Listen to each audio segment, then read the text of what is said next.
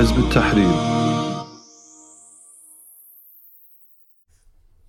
Mit oplæg i aften vil som sagt omhandle, hvordan man beviser eller argumenterer for, at der eksisterer en skaber. Og før jeg egentlig går i gang med selve opklaringen, så er der nogle ting, som jeg gerne vil berøre. Men først og fremmest, så vil jeg gerne indledningsvis fortælle en historie om en dreng, der hedder Ahmad. Ahmad er selv sagt muslim, og han går i 7. klasse på en dansk folkeskole. Han har godt hørt om Big Bang og evolution og alt det der andet før. Men for første gang i 7. klasse i biologitimen, så begynder hans lærer igennem undervisningsmaterialet at præsentere en væsentligt mere detaljeret og udbygget version af, hvad Big Bang og evolution det handler om. Ahmed han er muslim, og han ved godt, at når man er muslim, så mener man, at det hele er blevet skabt af Allah. Så han rækker fingeren op og forklarer, at som muslim, så tror man ikke, at det hele er kommet tilfældigt, eller at det hele bare har udviklet sig til det, hvor vi er i dag. Til det her så siger Ahmeds lærer, at det er meget fint alt sammen. Og Ahmed han er selvfølgelig fritstillet til at tro på præcis, hvad han vil. Men så længe han er i skolen, så forholder man sig kun til det, man ved, og ikke til det, man føler og det, man tror på. Her der bliver Ahmed lidt frustreret, for han ved ikke rigtig, hvad han skal sige. Så Ahmed han går hjem til sin far, og han fik ikke det hele med fra undervisningen, men han fortæller, at hans lærer han sagde noget med, at mennesker vist nok kom fra aber. Og her der bliver Ahmeds far irriteret. Ahmed er en mand af få ord, og han siger til ham, du kan gå over og sige til din lærer, at det er ham, der er en abe, men vi er muslimer. Og Ahmed han synes, det, det lyder rigtig fedt, når han går i 7. klasse. Men som tiden går, og som årene går, så begynder det der argument at lyde dårligere og dårligere. For i virkeligheden var der slet ikke noget argument. Og han blev ikke mødt med noget, som der tilfredsstillede den undren og de spørgsmål, han havde. Samtidig så har Ahmed opbygget en opfattelse om, at det er tabu at snakke om de her spørgsmål. Man kan ikke spørge sine forældre om, hvorfor man egentlig er muslim. Man kan heller ikke snakke om det med vennerne. Og når han endelig kommer i moskeen, så føler han heller ikke, at han kan spørge der. Og de snakker aldrig om det selv, uden at der er nogen, der beder dem om det. På den her måde, så går Ahmed ind i sin gymnasieår, og han bliver præsenteret for en ungdomskultur med druk og med fest og med forhold til det modsatte køn. Og her der er det ikke underligt, at Ahmed han ender med at give efter. Og jeg er sikker på, at I alle sammen ved, at Ahmed selvfølgelig er en fiktiv person. Men jeg tror stadig, at alle jer, der sidder her i salen, og dem, der følger med derhjemme, kender en Ahmed. Og måske er der nogen af jer, som der sidder her i dag, som selv har været en Ahmed på et tidspunkt, eller måske stadigvæk er det. Og det her skal ikke komme bag på nogen af os. For det kan ikke undre, at hvis man har en historie, som der minder om Ahmads, at man finder muslimer, som udlever præcis samme kultur, og søger præcis samme materialistiske glæder, som alle dem omkring os de gør. Og man falder i til fordel for at holde fast i ens islamiske værdier, når det at holde fast ikke engang har en ordentlig forklaring på, hvorfor man overhovedet skulle gøre det. Det første skridt på at holde fast i sin islamiske identitet som muslim, det er, at man har klare svar på, hvorfor man overhovedet er muslim. Og det her spørgsmål må aldrig nogensinde være tabu iblandt os. For en undring over mening med livet er naturlig. Noget, som fra vores fædre, som Allah har skabt os med, opstår for alle mennesker, også selvom man er født muslim. Om man er muslim eller ej, så stiller man sig eksistentielle spørgsmål igennem livet, ofte flere gange. Det er spørgsmål, som Allah han opfordrer os til at søge svarene på. Og det gør han gentagende gange igennem Qur'anen. Så problemet er ikke, at spørgsmålene er der. Hverken hos os selv eller hos vores børn. Problemet er, hvis, de her spørg- hvis svarene på de her spørgsmål ikke er tilgængelige. Fordi så ender vi i alvorlige problemer. Det her det er den ene årsag til, at de emner, vi tager op i aften, er vigtige for os alle sammen. Men der er en anden side af det her spørgsmål, som vedrører alle dem, som lever omkring os i det her samfund, som ikke er muslimer. For vi lever i et samfund, som i den grad har behov for at finde mening med livet. Og her der mener jeg ikke på et overordnet abstrakt plan, at alle mennesker har brug for retledning, hvilket selvfølgelig er rigtigt nok. Men jeg mener, at man i vestlige samfund ser seriøse problemer, netop fordi de ikke har retledning. Da man i Vesten kasserede tanken om Gud og en skaber, og man gjorde den her verdens nydelser til målet i livet, så skabte man et tomrum ind i mennesket. Et tomrum, som man forsøgte at fylde ud med drømme om selvrealisering og gøre karriere, hvor man kan få succes og lykke derigennem. hvor lykken bliver sidestillet netop med din succes på arbejdsmarkedet, og hvor meget du kan tilfredsstille dine lyster af det, verden har at byde på.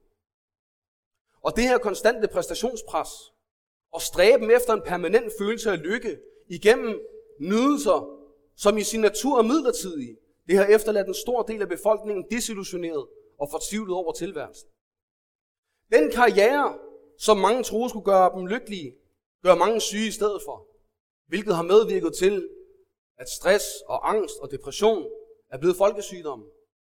Af de 600.000 danskere, som har psykiske lidelser, så er størstedelen af dem livsstilsbetinget, som blandt andet skyldes, at folk de føler, at de mangler et formål med tilværelsen.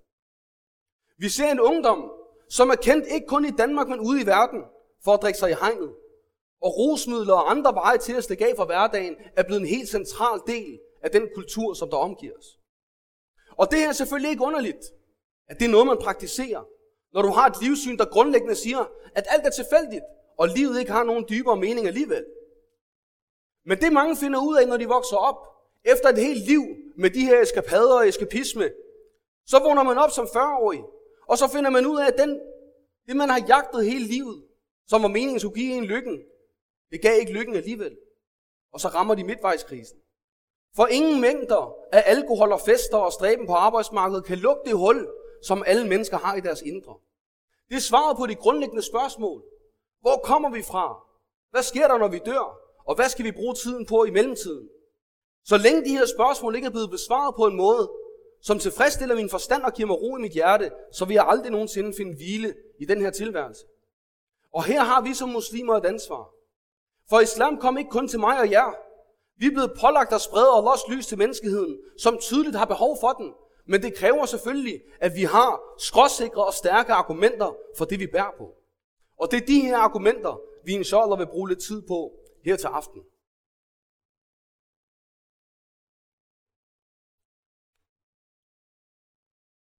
Men hvordan skal vi så gribe det her spørgsmål an? Hvordan skal vi undersøge, om der reelt eksisterer en skaber bag universet eller ej?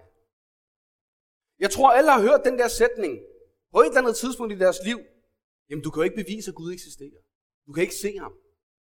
Og hele den her idé om, at en skaber ikke kan bevises, hvor det bliver gjort til et individuelt spørgsmål, hvor man ser på folk, der tror på Gud, som om, at de er lidt overtroiske, og de er lidt følelsesmæssige, og de er lidt fantasifulde, så kommer det her langt hen ad vejen ud fra en antagelse om, at alt, hvad vi ved om verden, skal bevises gennem videnskab. Og hvis det ikke kan bevises gennem videnskab, så kan vi ikke sige noget om det. Men det her er en grundlæggende misforståelse omkring, hvad videnskaben kan og ikke kan bruges til. For videnskaben beskæftiger sig udelukkende med det, som kan sanses. Det, der kan måles, det, der kan testes, det, der kan manipuleres. Og derfor vil en videnskabelig undersøgelse i sagens natur være begrænset til den verden, vi opfatter omkring os. Så så snart vi stiller spørgsmålet, hvad er der bag den her verden, så er det klart, at videnskaben står af. Videnskaben er med andre ord rigtig gode til at sige noget om, hvad der eksisterer i den her håndgribelige verden, og hvordan det fungerer. Men så snart du stiller spørgsmål om, hvorfor det er der, så kan det ikke være med længere. Derfor må vi nødvendigvis bruge et andet værktøj til den her undersøgelse. Og det værktøj er i virkeligheden meget mere grundlæggende end videnskaben, fordi det går forud for videnskaben. Det værktøj, jeg taler om, er noget, jeg i dag vil kalde for rationel tænkning. Og det kan lyde lidt fremmed, hvis det er første gang, man hører det. Men i virkeligheden så er det bare den måde, vi konkluderer ting om den verden, vi ser omkring os hver evig eneste dag. Og lad mig prøve at forklare det her med et meget simpelt eksempel, som måske kan lyde lidt fjollet.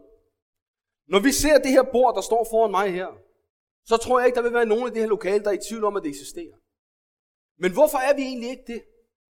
Hvorfor går vi ikke og stiller spørgsmål til de ting, som vi sanser omkring os? Det er fordi, at vi regner med vores sanser. Og så snart vi sanser noget, som er genkendeligt, hvor vi har en viden omkring det, så nedfælder vi med det samme en dom, som der hedder, der står et bord foran mig. Det er ikke engang noget, jeg tænker over. På samme måde er det med væggen, og væggen den er hvid, og der er en lampe, og der er to brødre, og der er en eller anden, der sidder og plapper, som jeg ikke rigtig ved, hvad det handler om endnu, og hvor skal vi hen med det. Men min pointe er bare, at vi bedømmer verden ud fra det, vi kan se, det vi kan høre, det vi kan sanse, ud fra den viden, vi har om verden i forvejen.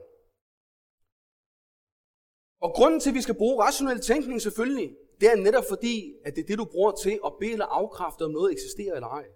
Og det er præcis det, diskussionen om skaberens eksistens er. Enten kan vi komme frem til, at der eksisterer en skaber, eller også kan vi ikke. Der kan ikke være to modstridende svar til det her spørgsmål. Det er ikke et spørgsmål om, at jeg føler, og du føler, og du kommer fra et eller andet arabisk land, så derfor synes du noget, og jeg føler noget andet, fordi jeg kommer fra det kolde Norden. Det er et spørgsmål om, at rationel tænkning er universel for alle mennesker. Det er noget, vi alle sammen har. Og det er ikke betinget af, hvilke følelser jeg har, hvilken opdragelse jeg har. Derfor er det den måde, vi vil prøve at diskutere, om skaberen findes eller ej. Men hvordan gør vi så det, når jeg lige har siddet og sagt, at du skal bruge en af dine sanser for at bede eller afkræfte, om noget eksisterer? Det kan vi, fordi at der er enormt mange tilfælde i vores liv, hvor vi er sikre på, at der er noget, der har eksisteret, fordi vi kan se virkningen af dens eksistens. Hvis jeg spørger en hvilken som helst af jer herinde, om I havde en tip, tip, tip, tip, tip oldefar, så er jeg ikke i tvivl om, at nogen af jer ville sige, at det ville I ikke være sikre på. Det kan man jo ikke vide, for man har ikke set ham. I vil alle sammen sige med absoluthed, at selvfølgelig har der været en tip, tip, tip, tip, tip oldefar, selvom I ikke har set ham. Fordi det her, det er naturen af, hvordan mennesker de bliver til. Det er, at der skal være en mand og en kvinde, der finder sammen. De får børn. De børn, de går ud og finder nogle andre, som de får børn med. Og i den her række, et eller andet sted, så sidder du som det sidste led i den række. Hvis ikke din tip, tip, tip, tip, tip, oldefar, vi kan fortsætte der, af. Hvis han ikke havde eksisteret, så havde vi ikke siddet her i dag. Og det, det er absolut lige så rationelt, som hvis du havde set ham i virkeligheden. Og vi kan komme med et andet eksempel, som måske også kan gøre det tydeligt. Hvis vi forestiller os, der er en herinde, som der kommer hjem i aften, og så har der været indbrud i hans lejlighed.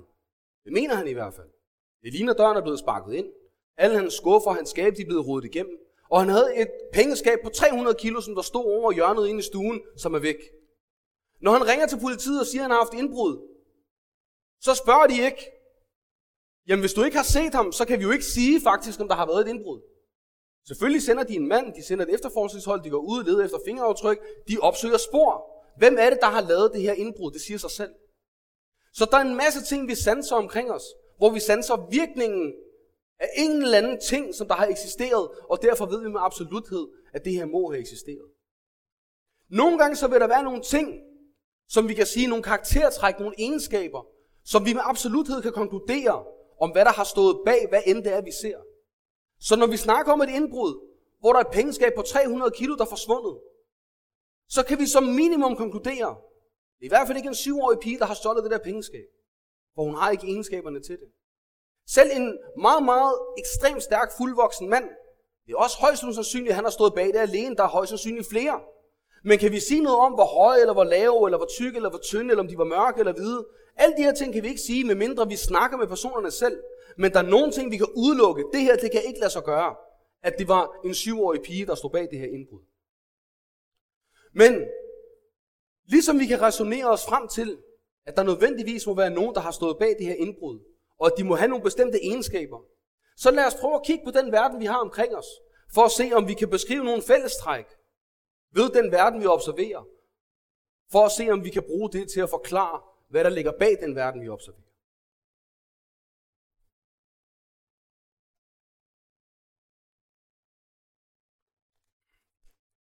Når vi undersøger den verden, vi har omkring os, så finder vi ud af, at der er nogle egenskaber, der går igen. Nogle fællestræk.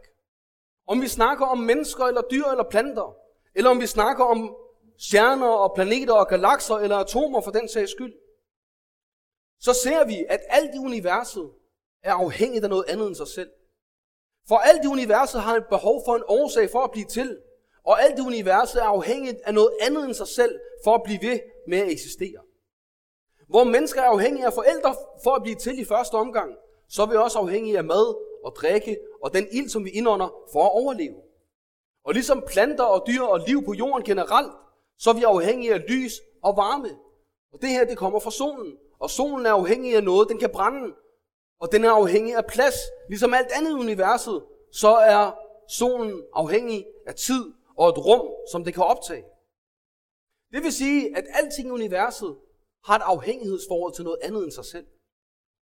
Udover det, så kan vi se, at alt, der er omkring os, er begrænset. Det er begrænset til bestemte former og bestemte størrelser, og det, og det er begrænset i dets specifikke egenskaber. Det betyder, at mennesker ikke bliver 10 meter høje, og hunden bliver ikke 10 cm lave, og vand kan ikke brænde, og mennesker kan ikke flyve, og ender kan ikke snakke, fordi vi har nogle specifikke funktioner, som vi er begrænset til, og det ligger ikke i vores evne at bryde ud af dem. Og udover de her fysiske begrænsninger, så er vi både begrænset og afhængige af de naturlov, der er omkring os. For eksempel er vi som mennesker og alt liv, og generelt den måde universet ser ud på, så er vi begrænset af tyngdekraften. Det er det, der gør blandt andet, at vi ikke kan hoppe 10 meter op i luften. Men vi er også afhængige af den for livet på jorden og for hele universets stabilitet. Så der er nogle af de her lovformeligheder. Udover at der er nogle ting, der er blevet skabt, som der har nogle bestemte funktioner, så er der også nogle love, nogle regler, som vi fungerer indenfor, som vi afhænger af, og som afhænger af os. For hvis vi ikke havde eksisteret, så havde de her love ikke virket på noget. Og hvis de her love ikke eksisterede, så havde vi aldrig nogensinde haft forudsætningerne for overhovedet at kunne sidde her i dag. Og på den måde så er alt i universet afhængigt og begrænset af noget andet end sig selv.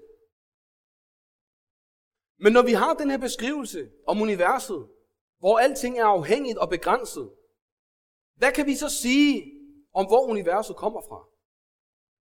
Og her vil jeg tage udgangspunkt i et vers fra Koranen, hvor Allah netop stiller spørgsmål, som skal få os til at overveje, hvad der er bag det eksistensen. Når Allah han siger, بعد أعوذ بالله من الشيطان الرجيم أم خلقوا من غير شيء أم هم الخالقون أم خلقوا السماوات والأرض بل لا يوقنون Er de måske blevet skabt ud af ingenting? Eller er det dem, der har skabt sig selv? Eller er det dem, der har skabt himlen og jorden? Lidt løst oversat, de fatter ikke, hvad de snakker om. Hvis vi tager den her række af muligheder, som Allah han opstiller her, og udvider den til at handle om hele universet, og vi opdeler den lidt anderledes, så kan vi sige, at enten så må det her univers have en årsag, eller også så har det ikke nogen årsag. Hvis det ikke har en årsag, så er der to muligheder. Enten er universet opstået ud af ingenting, uden der var nogen forklaring bag hvorfor og hvordan, eller også så har universet altid været der, og dermed er evigt. Hvis vi starter med den første, så med ideen om, at universet skulle opstå ud af ingenting, så tror jeg, at der er meget få af os, der kan acceptere ideen om, at noget som helst skulle opstå ud af ingenting. For alt, hvad vi nogensinde har sanset, er jo netop afhængig af noget for at blive til. Hvis jeg påstod, at de biler, der stod ude på parkeringspladsen, de ikke bare var kommet ud af ingenting, men også var kommet hertil ud af ingenting, så ville de tro, at jeg var skør. For vi ved, at de her biler, de kommer ikke ud af den blå luft. Der er nogen, der nødvendigvis har produceret dem, og der er nogen, der nødvendigvis må have købt dem herover, ellers havde de ikke stået der. Og det samme, hvis jeg påstod, at den her computer var opstået af ingenting, eller hele den her opstilling var kommet til ud af ingenting. Vi ved med det samme, der er en årsag bag. Selv børn ved, at det er sådan her verden fungerer. For dem af der har små børn, eller har små søskende, hvis man overrasker de her børn med at have et nyt legetøj, der lige pludselig står i værelset, så snart de kommer hjem, så siger de, hvor kommer den fra? De siger ikke bare, åh sygt, det bare kommer ud af ingenting. Ej, hvor vildt. Og så lukker de øjnene og håber, der står en til.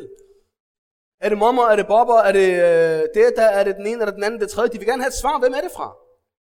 Fordi selv børn ved, at ting ikke opstår ud af ingenting.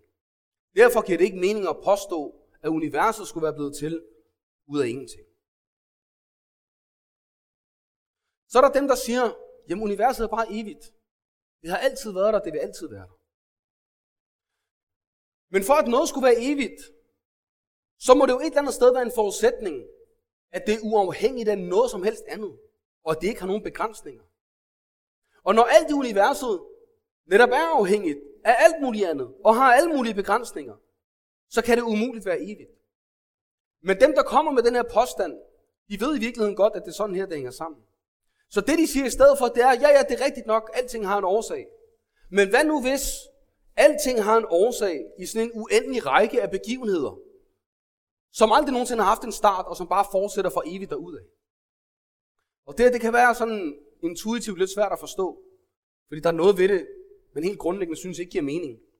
Men lad mig prøve at forklare det på en måde, som måske kan illustrere, hvad det egentlig er, de mener. Forestil jer, at I kommer ud af jeres dør derhjemme, og kommer ned på gaden, og så ser I, der er en enorm lang række af sådan nogle små dominobrikker, de der små sorte rektangler med hvide prikker på, som står klods op af hinanden, så langt øjet kan se og vender rundt om blokken, så du ikke kan se, hvor det starter hen. Lige pludselig så begynder de her dominobrikker at vælte over imod dig. Og du står og følger med, og så ser du den sidste falde. Og så siger du, okay, hvad så nu? Men så tænker du, prøv lige at vente. Hvor starter de der dominobrikker henne? Og så begynder du at følge den her enormt lange række af dominobrikker. Og du spørger folk på vejen, og så siger du, hvor starter det her hen? Hvem, hvem har lavet den her opstilling? Intet liv alligevel, ikke? Nu har jeg gået to kilometer, jeg har stadig ikke fundet starten. Og så siger de, der er ikke nogen start, den her række, den er evig. Der er ikke nogen, der har... Hvad mener du? Du vil aldrig acceptere det her.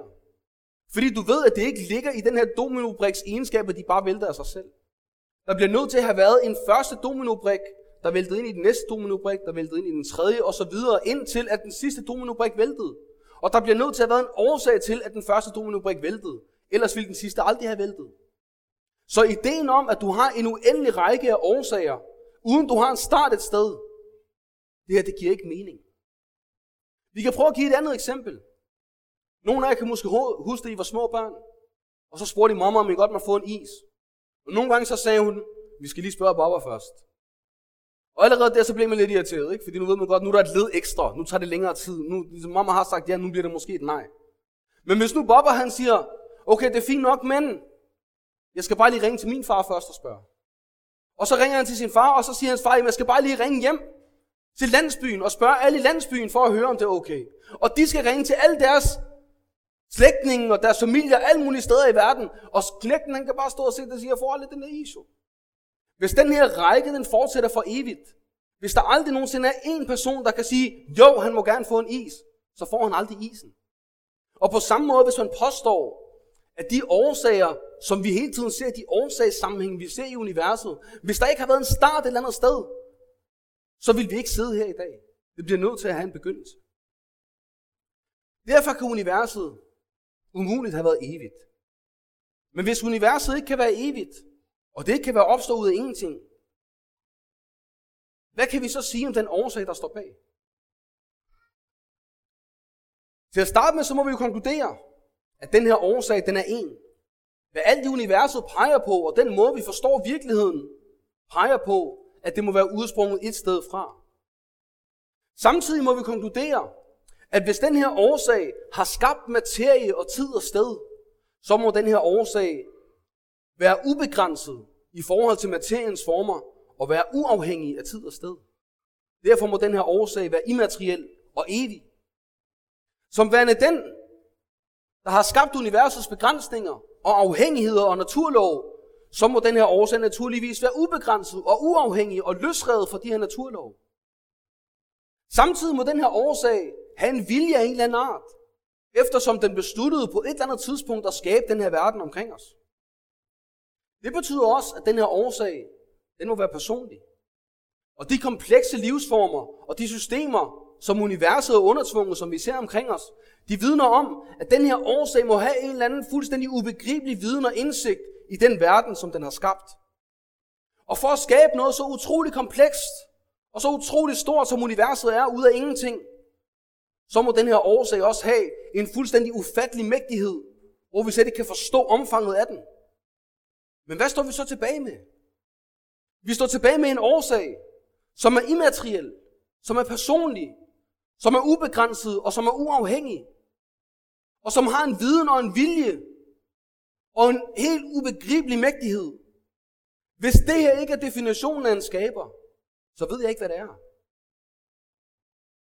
Det vi har gjort nu, udelukkende ved at bruge forstanden, og ved at observere den verden, der er omkring os, det er, at vi har konkluderet med absoluthed, at der nødvendigvis må eksistere en skaber, som der har lige præcis de her egenskaber. Og det er præcis den metode og konklusion, som Allah subhanahu han henleder os til i Quran, når han siger, Inna fi khalqi samawati wal ard, wa ikhtilafi al-layli wal nahar, la ayatin la ulil albab. At sandelig i skabelsen af himlen og jorden, det univers, vi har omkring os. Og i væksten mellem nat og dag, de systemer, som vi opfatter. La ayatin la ulil albab. Der er der tegn for dem, der er forstandige. Vi har ikke brugt følelser. Vi har ikke taget, taget udgangspunkt i, hvad Bobber han sagde, og vi har ikke taget udgangspunkt i overtro. Vi har taget udgangspunkt i entydige rationelle beviser, som ikke kan modstrides. Så står vi selvfølgelig tilbage med flere spørgsmål. For det at besvare kun en del af de grundlæggende eksistentielle spørgsmål, vi har til livet. Hvor kommer jeg fra? Fint, jeg kommer fra en skaber. Men for at finde ud af, hvad der skal ske, når jeg dør, og hvad der, for at finde ud af, hvad jeg skal bruge tiden på i mellemtiden, hvad er det, den her skaber vil have af mig? Så ligesom med indbrudstyven, så bliver jeg nødt til at have en kommunikation til den her skaber for at finde ud af, hvad er hans budskab til mig? Og her der må vi ikke lave den fejl, som vi nogle gange ser fra andre troende. For vi er selvfølgelig ikke de eneste, der kan se den fuldstændig åbenlyse konklusion, at det her univers er blevet skabt.